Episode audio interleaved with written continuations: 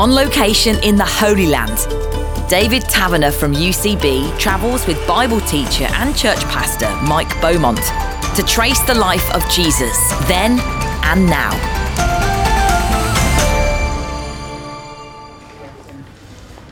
For this conversation, Mike, we've returned to Nazareth. We were there right at the very beginning of this series, and here we are again. This is his childhood. We're looking at the childhood of Jesus. This is where Jesus grew up, Nazareth. Yeah, absolutely. Um, when we read Matthew's Gospel, we read that uh, Jesus and his family had had to flee from Herod, who we looked at in a previous episode, and they fled down to Egypt. And eventually, when Herod the Great died, they felt it was safe to come back to Israel. But Herod's kingdom was divided between his sons after his death, and, and the end of Matthew 2 tells us that when they heard that Herod Archelaus, who was had a reputation of being a really cruel ruler, was in charge down south, they decided to come back here to Nazareth, and it will be here that he'll spend the next 30 or so years of his life. And remember, you said Nazareth itself, then, about 200 people, a small backwater of a place. Absolutely a backwater. And it's almost as if God chose this place to, to keep his son in hiding for those years during this time of, of preparation for the work that he would do, not just in Nazareth, not just in Israel, but through the whole world ultimately, of course. No, we're just outside the Church of St. Joseph. We'll find out a little bit more about it in a moment. Um, I can probably hear somebody cleaning in the background, and there's a small group being shown around. Lets you know life carries on, doesn't it? Absolutely, absolutely. But uh, as we th- reflect on uh, the childhood of Jesus, I mean, are there many references in the Bible to that? Do you know what? There aren't an awful lot, though there are some so called apocryphal gospels accounts of the life of Jesus that were written usually in the second century AD that had all sorts of weird and wonderful stories created about him that the early church very quickly rejected as saying this is not the Jesus that we recognize. So things like the so called Gospel of Thomas had. Uh, Jesus making pigeons of clay when he was a little boy, breathing on them and them flying away.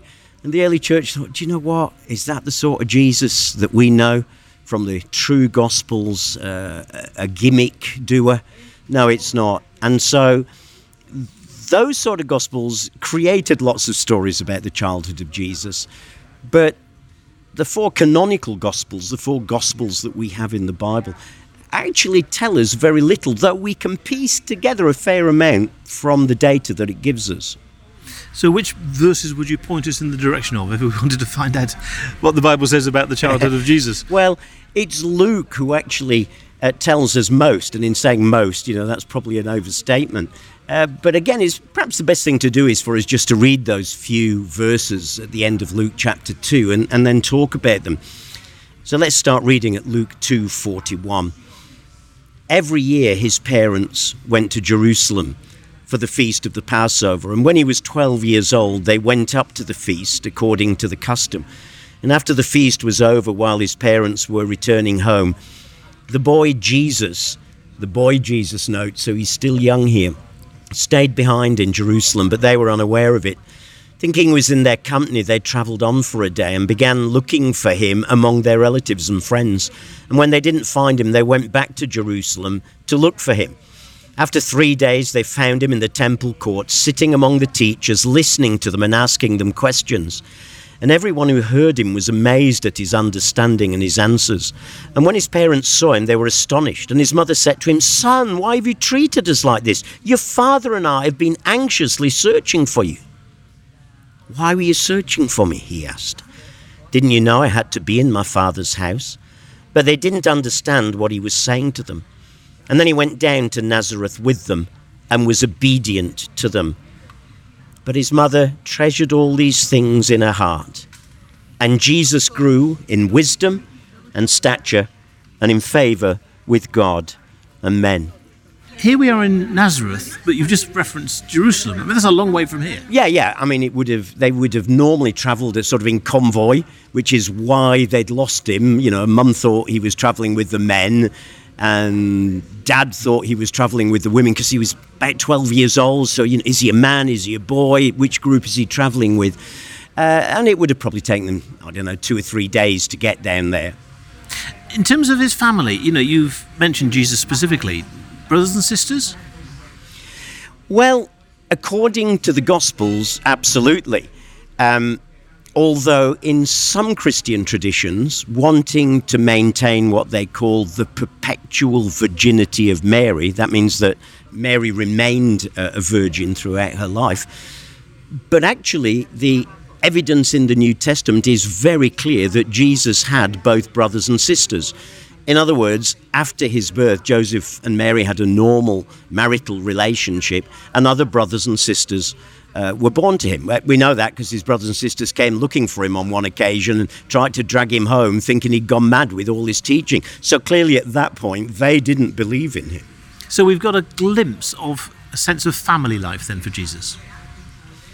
Yes, and it would have been traditional Jewish family life, Jesus learning the trade of his father, which we'll perhaps come back to in a moment but also Jesus being brought up as, as a good Jewish boy. It's clear this was a godly family. In a previous episode, we saw Mary's godly response to the angel Gabriel. We referenced Joseph's godly response when he had that dream.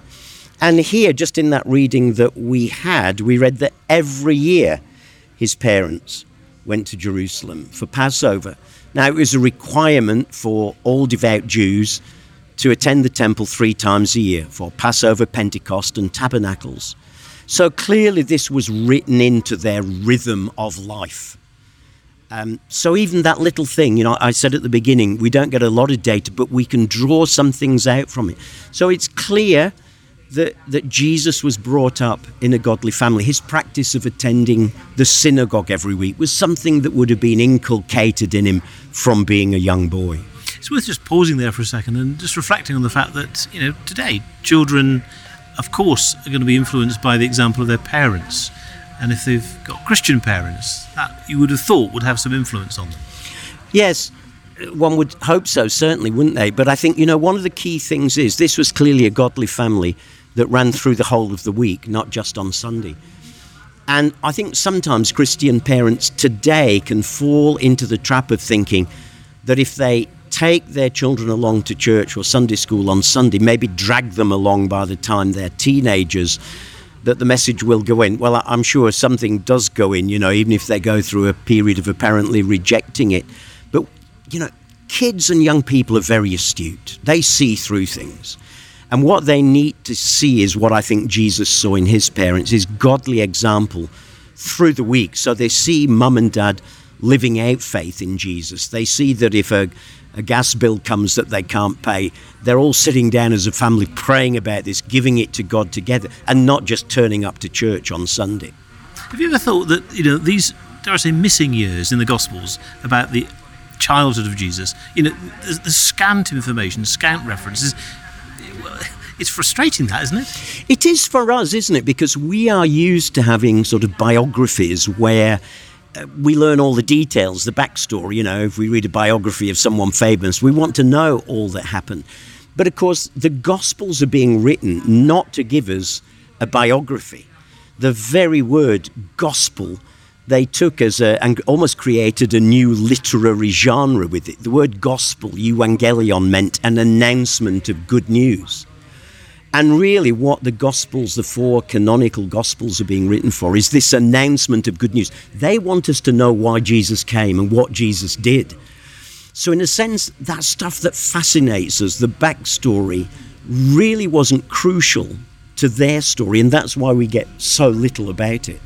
Now, as we've come to just outside this church of St. Joseph, there's this very large, almost life size bronze statue of Joseph in the kind of courtyard there, surrounded with trees, and there are, there's a group now just gathered around taking photographs. And I noticed that the, the bronze of his knee is kind of worn away, oh, as it yes. were. Yeah, so we came in, didn't we, through, well, where we started this series by the Church of the Annunciation, walked across the courtyard to the left, up the steps, and yeah, walked past this statue of Joseph. And uh, it, it's a bronze statue, but the the knees are very very shiny indeed, and it's where pilgrims over the years have have touched the statue or stroked it or blessed it or maybe even kissed it, uh, and it's just years and years of been touching. That while the rest of the statue is tarnished, the knees that have been touched by generations of pilgrims have, have made it very, very shiny indeed. And Joseph himself, I suppose, is, is someone in the gospel, so the father of Jesus, that, again, there's not, not that much information. I mean, do we ever hear anything that he said, for example? No, we, we read of things that he decided to do, like when he heard what the angel said and he decided to move his family, and when God speaks to him and he comes back to Nazareth rather than going back to the south. So we don't actually get a record of his words, but we get again enough of glimpses to know that Joseph was an incredibly godly man also. And very often in Christian tradition, it's been Mary that has been honoured. But you know what? Joseph took as many steps of faith in those early days as Mary did and was just as formative in those early years of the life of Jesus. So this little church, and it's little in comparison to the Church of the Annunciation is, next it? door. It's sort of in its shadow, really. Very much. Beautiful little church. Maybe just describe it, and, and what can you see as you go on into the church and down below? Yeah, it, it, do you know what? It is in the shadow of the other church, and very often uh, pilgrims and tourists miss coming here because they're so in awe of the the big limestone church that we've seen over there. This is a, a, a modern church built in 1914 by the Franciscans uh, in honor of uh, Joseph. And uh, looks very traditional in terms of how the church looks and when you go inside. One of the things you see when you go inside is it's very clear that this is the church of St. Joseph. Many Christians will be familiar with pictures uh, and statues of Mary in their churches, but in here, as you go in, right up above the altar, the very front of the church, is a beautiful painting just above the altar of Joseph, the boy Jesus, and Mary. And uh, highlighting that, that Joseph very much had a role in Jesus' life as well and just a very beautiful, simple church built on the site of what was believed to possibly have been Joseph's workshop.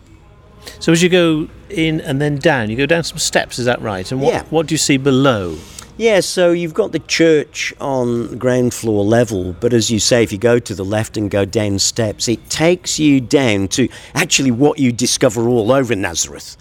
Uh, Guide was just telling us earlier that uh, whenever people do any extensions to their home, it's not long before they make some archaeological discovery. And down below in the rock bed, there are caves, there are cisterns, there are cave homes. And there's a whole number of them beneath this church here, which is why it was built in this area. And it's perhaps easy for us to forget that in biblical times, many people, many poor people, would have lived not in, in brick built homes, but in caves. Caves were very much the home of the poor. If they were not quite as poor, they might have had a cave with a bit of a home built on in front. And you know what? That instantly flags up to us something about the family of Jesus. He was not born into a rich family. You know, he, he was born into very much an average working class family of those days that, that was not that wealthy. So down there, there are uh, some caves from that period, and tradition says that one of them was the original workshop of Joseph where he carried out his trade. Whether that is so or not, it may not be the very site, but you know what? It was very close to here. And so coming here is a, just a great opportunity to stop and reflect on how it absolutely would have been. And the fact that Jesus was then born into a family that wasn't particularly wealthy, in fact, if anything, was, was poor, what would that have taught Jesus? Do you know what? I think one of the things it would have trained him in is dependence on God. Because the poor have to depend on God in a way that the rich don't. You know, if, if you've got a bank account and there's a fair amount of money in, an unexpected bill comes and, well, you just transfer the money, don't you? But if you have nothing, then it really throws you on God. And when I said that, you know, it would have trained Jesus' independence on God, that helps bring home what we looked at in our very first episode, the incarnation, that God truly took on flesh. God really became a human being, a real human being. He was not like Clark Kent who rips back his shirt and reveals Superman underneath. No, God truly, fully became man. He, he was God, yet he became fully human. And, and as a human, he had to, he had to learn, he, he had to grow up. It was interesting at the end of that passage in Luke that I just read, we, we read there that Jesus grew in wisdom, in stature, in favor with God and man. In other words, he grew mentally or intellectually, he grew physically, he grew spiritually, he grew socially. He had to grow up and develop as much as we do. And so I think being in that poor family from an early age would definitely have taught him, son, we have to depend on God. You know that, don't you? The trouble is, we don't have any sense of whether he was a terrible teenager. we don't because we don't have anything in those years, but I suspect he wasn't. I mean, the Bible tells us that he grew up and he was without sin. Um, he never broke God's law. Did he disappoint his mum and dad at times? Well, clearly, in the story that we've just read, he did and gets a bit of a rebuke from his mum. Son, didn't you realize we'd be worried about you? I once lost my young daughter in a branch of W.H. Smith, and I know the dread panic of them not being there. And clearly, while he wasn't doing anything wrong, he was being obedient to his Heavenly Father. He, he caused some disappointment and panic there. So I suspect he, he had to grow and, and learn things. There's an interesting verse in Hebrews chapter 5 and verse 8 which talks about him learning obedience. Now, I don't think that that means, you know, he necessarily had to learn to obey after some moral failure, but rather what it's saying is, you know what? He learned how to obey God through the hard knocks of life. God did not come into this world cocooned in a bubble to be protected. He knew the hard knocks of life.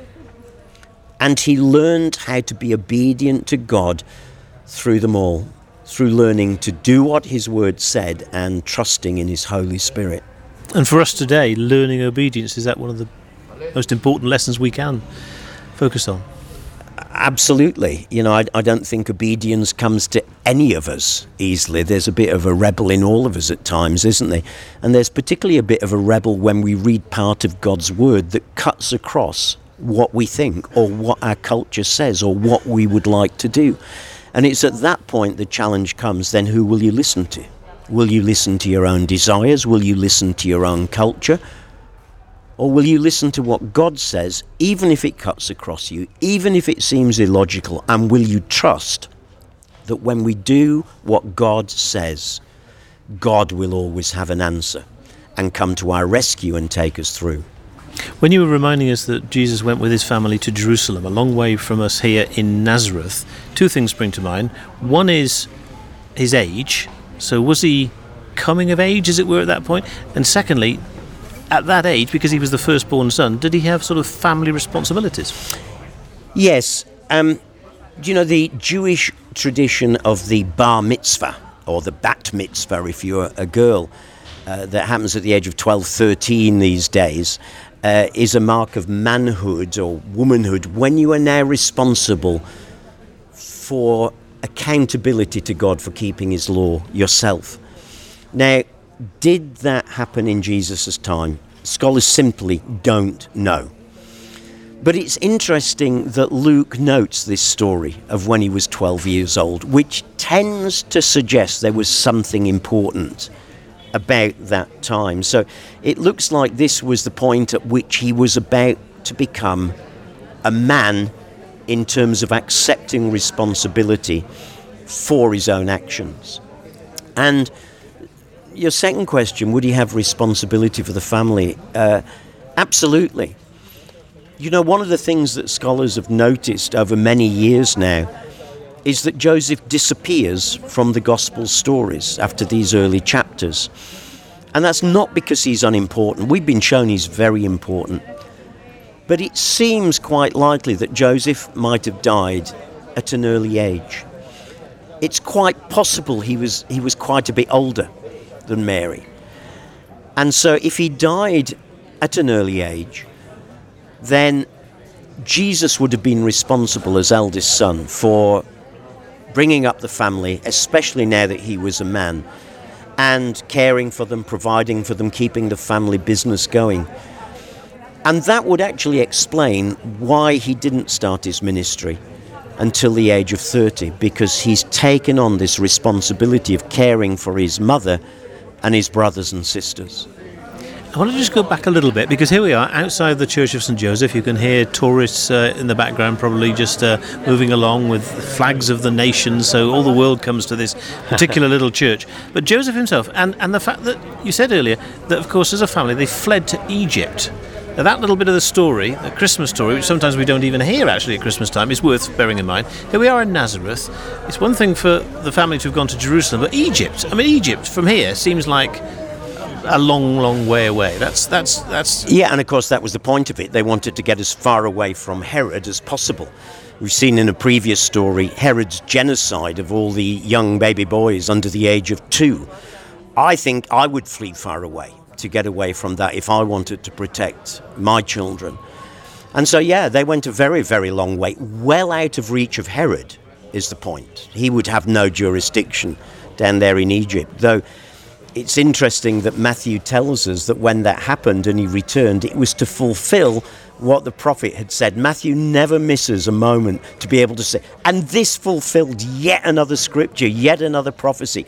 Out of Egypt I have called my son. God did that once with his people, Israel. He does it again now with his son and the new people of both Jewish believer and Gentile believer who will believe in him. So, as you say, after all of that, they come back to Nazareth, and Jesus grows up as Mary's son and as Joseph's son. And I know, sort of elsewhere in the Bible, you, you, you, you hear that connection between particularly father and son, don't you? Son of. Um, so that connection between Jesus and Joseph is, is obviously still important and, and represented here by this, this little lovely little church. Yes, um, very much so. The connection between fathers and sons uh, was very important at that time, still is in Judaism. But of course, what his father would have been responsible for is not just teaching him godly ways, teaching him the law, making sure he was there in synagogue, but would have been responsible for training him up in the family business. What was the family business? Well, we are used to hearing of Jesus the carpenter, aren't we? And Joseph the carpenter. But you know, the word that's used in the New Testament of that word, carpenter, tekton, is not really a carpenter in our sense of that word today. A carpenter today for us is someone who deals solely in making things out of wood. Mm. It's probably what we would call today the small builder uh, for American listeners, uh, he's he's in the construction business. so he would have done things with a mix of wood and stone. So he would have been involved in a in a whole variety of things and would have learned that trade uh, from his father. That yeah, is commemorated here in a number of pictures that are around on the walls of St Joseph's Church here. Where's that sort of slight misinformation come from then that we think of Jesus the carpenter? it's probably the same place as the donkey at Christmas, you know. Um, it, it, creeps in. I, I think uh, it was one of the ways that the word was translated originally. We've got much more access to other documents now and know that tekton has a much wider range than carpenter. It doesn't exclude that. And, you know, we said in a previous episode, Nazareth was a small village of a couple of hundred people. They would probably have only been one carpenter in a place like that. And so he would have done everything from make your tables to make the ladders to get up on your roof where you dry your washing and your grain to repairing your door or putting back the wall if it had got blown down by the wind. So he would have been a, a sort of general building tradesman. And I love that fact. And we'll look at this again in another episode that, that Jesus worked with his hands. He was a real working man. obviously here where we are, little church, there's no sort of sign of any kind of workshop or anything like that. Is there anywhere near here where you would get a greater sense of, of that? Absolutely. Do you know, and if our listeners do come and do a visit to Israel one day, and we really hope they will out of this series, don't we? There's a fantastic place just down the road from here called the Nazareth Village. And it is a recreation of how Nazareth would have looked in the time of Jesus. It's a wonderful place. You can wander down narrow paths between the fields that make sense of Jesus telling the story of the parable of the sower and the seed falling onto the rock or into the weeds. You, will see people, volunteers dressed up as, as shepherds looking after sheep and so on. There, there's a wine press there, there's, there are vineyards there. Um, there's a synagogue there, quite a small synagogue, and we'll look at the synagogue in a, in a future episode but a, a, pretty small place that Jesus would have gone to each week. But but two of the best places there's there's a home where we'll find a, a woman giving demonstrations of spinning with wool and so on. But the best place for me is the carpenter's workshop, and there you can see a recreation of how the carpenter's workshop would have looked in Jesus' time with tools from those times. And there's always a guy there, it's always been the same guy whenever I've been there. Uh, actually using those tools, drills and saws and chisels and so on, and showing us the sort of things that, that Jesus, you know, would have used and, you know, perhaps even nicked his skin with occasionally. And you know, one of the other big lessons for me, and I think of this whenever I go down to the carpenter's workshop at Nazareth Village is what on earth was God doing, leaving Jesus there, hidden away for 30 years when there was so much to be done? And I was visiting that carpenter's workshop a few years ago and I felt God put a particular scripture on my heart. It's Isaiah 49 verses 1 to 3, where Isaiah says, Listen to me, you islands, hear this, you distant nations. Before I was born, the Lord called me. He's clearly looking ahead to the coming Messiah here. From my birth, he has made mention of my name. He made my mouth like a sharpened sword. In the shadow of his hand, he hid me. He made me into a polished arrow and concealed me in his quiver. Now, just hear that verse again. He made me like a polished arrow. Arrows were polished to make them fly through the air swifter and sharper. Mm. He made me like a polished arrow. What would you expect to do with a polished arrow? Well, you'd expect to put it in your bow and fire it against the enemy, wouldn't you? Yeah. But no, what do we see Isaiah sees would happen? He says, He made me into a polished arrow and concealed me in his quiver, mm. hid me away. Do you know what? And that's exactly what happened to Jesus. It's as if God hid him away in Nazareth, in that carpenter's workshop, in a little place here or not far from here. And there in that carpenter's workshop, he was concealed for some 30 years while God prepared and trained him.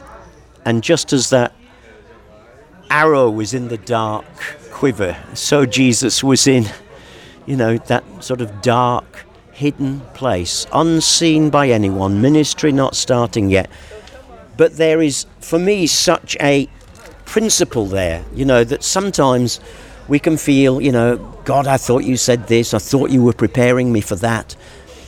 And then it looks like God goes and puts us in a quiver, hides us away somewhere. And I'd want to say to anyone who feels in that situation at the moment, that's fine. That's exactly what he did with his son Jesus. Don't yank yourself out of the quiver too quick. Wait for God's moment to pull you out of the quiver and fire you, which is, of course, exactly what Jesus did. Stayed hidden in that quiver here in Nazareth, in the carpenter's workshop, learning life, learning to trust God, bringing up his family, until that moment came when God said, Now and took him out of his quiver and fired him into the world. And I'm sure as we're listening to this, you know, as you say, there will be people thinking, yes, I've been waiting a long time for my destiny to unfold. But yeah. in the waiting, there is value. Absolutely. one of my, I was going to say one of my favourite verses. I don't know if I love it or not. Isaiah 64. Since ancient times, no eye has seen, no ear has heard any God besides you who acts on behalf of those who wait for him. Who acts on behalf of those who wait for him. God acts while I wait. Trouble is, most of us want to turn that round and make God wait while we act. And I'd say to any listeners who are in that position, if you're waiting, just keep waiting. Don't force God's moment. don't rush God's moment. It will surely come. Keep trusting, just like Jesus did here in Nazareth. Well, as we finish sitting outside this lovely church, just pray, Mike, please. Lord Jesus, here in this place where we remember that you grew up and your earthly father trained you even while you were training him too. We pause to remember that you didn't rush into ministry. You were hidden away and you waited for your Father's moment. But when that moment came, wow. What happened through that? So, Lord, help us too in our waiting times to keep trusting you like Jesus did. Knowing that when the moment's right, you'll take us out of that quiver and you'll fire us out for your purpose as surely as you did with your Son Jesus.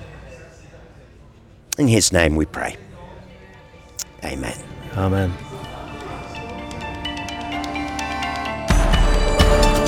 Mike Beaumont and David Taverner in the Holy Land, tracing the life of Jesus then and now. Check out the UCB website for the free episode guide with photos, Bible references, and background information. Go to ucb.co.uk forward slash Jesus then and now. And you can hear more 30 minute conversations with Mike and David talking about the Bible on the UCB Player app. Under podcasts, just select Bible books, Bible biogs, or Bible surprises.